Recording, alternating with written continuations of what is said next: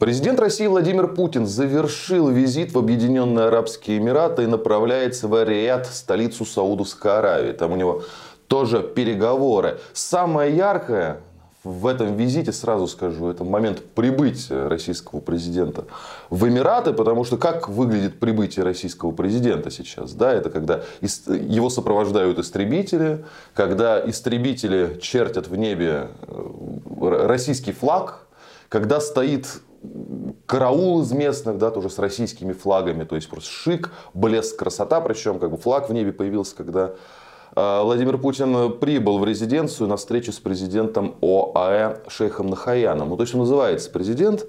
На самом деле э, это абсолютная монархия, там просто вот несколько эмиратов, да, из них э, Дубай это как бы старший, ну, как бы эмир Дубая всегда президент. Ну, вообще он абсолютный монарх, да, там, чтобы вы понимаете, то есть, как бы, человек решает все сам, у него нет каких-то ограничителей там, в виде парламента, например, есть только другие шейхи. Ну ладно, речь не об этом, а о том, к чему этот вообще визит. Да? Ну, было много сказано слов, слов важных э, о сотрудничестве, Почти на 70% у нас товарооборот подскочил в следующем году, по словам российского лидера. Беспрецедентное сотрудничество, беспрецедентный рост. То есть Эмираты выходят в регионе, да, на Ближнем Востоке на первое место. А как партнер, как партнер России. А шейх э, Нахаян заявил, что сотрудничество с Россией будет углубляться, продолжится по всем направлениям. Нефть, газ, инфраструктура, инновации и так далее. Да, то, то, э, скажем так, что наши враги пытались э, санкционировать и запретить. Если уж к разговору о наших врагах, как-то вспоминается, как тут недавно президент Германии Штайнмайер прилетел в Катар и полчаса ждал э, в самолете, пока его глава МИД э, соблаговолит встретить.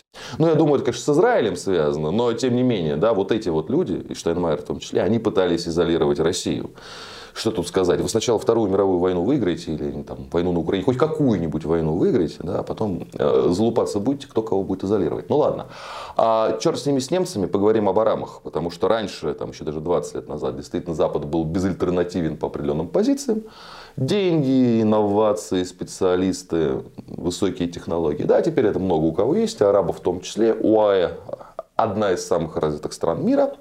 Но не за этим, я думаю, Владимир Путин прилетал. Да? То есть, понятно, и думаю, поговорят про нефть, про газ. Но, что интересно, никаких документов по итогам переговоров подписывать не планировали. Переговоры закрытые полностью от прессы. Сначала в составе делегации, а потом один на один. И вот что я думаю. Да, есть две темы, и, собственно, это не секрет. Владимир Путин сам заявил, что как бы, об этом будут переговоры в том числе. О горячих точках, в частности, про Израиль и про Украину. Я думаю, два вопроса. Первое. А, и Саудовская Аравия, и ОАЭ, и Иран. Почему Иран? Потому что в четверг уже в Москве Владимир Путин встречается с президентом Ирана. Это все надо рассматривать как единый трек. Да? Это по, про ближневосточное регулирование, в которое мы хотим, э, частью которого мы хотим быть так или иначе. Да? Это уже вопрос 24 года. Мы сейчас сверяем часы и с арабами, и с иранцами, которые страшные враги арабов. Да? Это все будет вопросом давления на Израиль, я думаю, по вопросу создания независимого палестинского государства. То есть Штаты по этому же вопросу будут давить. Просто с другой стороны, тоже, тоже уже за независимую Палестину, но понятно, что арабы и, видимо, вместе с нами будут разыгрывать другой трек. Но это событие исторической важности. А второе, да, думаю, Украина. Ну, то есть у нас этот год э, наши враги начинали э, в, в надеждах, да, потирая ручки, что мы тут рухнем, что украинское контрнаступление, э, так называемое, достигнет своей цели. Оказалось, что это все блажь, что контрнаступ, так называемый, завершился катастрофой, что все деньги, все ресурсы были потрачены впустую. И сейчас как бы мы на подъеме и во внешней политике. И все это очевидно. И я думаю, что как бы сейчас, да, вот этот идеальный момент для сверки часов с нашими партнерами, какими является Иран и арабы на будущее. Потому что следующий год он будет очень интересен политически, не только в плане Ближнего Востока, но и в плане наших украинских дел. Да? И я думаю, что нам нужно как минимум понимать, на что мы можем рассчитывать в плане наших партнеров. Да, вот ОАЭ дают понять, что на них рассчитывать можно. И вообще весь этот рост товарооборота, да, сотрудничество.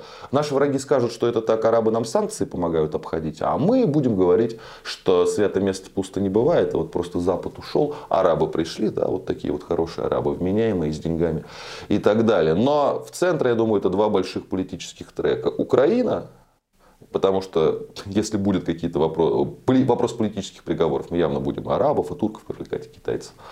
И Израиль. Да, но это уже, скажем так, будет поставлено во главу угла, так сказать, центральным треком станет уже в следующем году. Очень интересный будет год 24. Очень интересный. Ждем, надеемся и верим. Будьте здоровы, подписывайтесь на наш канал. И кому больше нравится в формате подкастов, в этом формате мы тоже есть.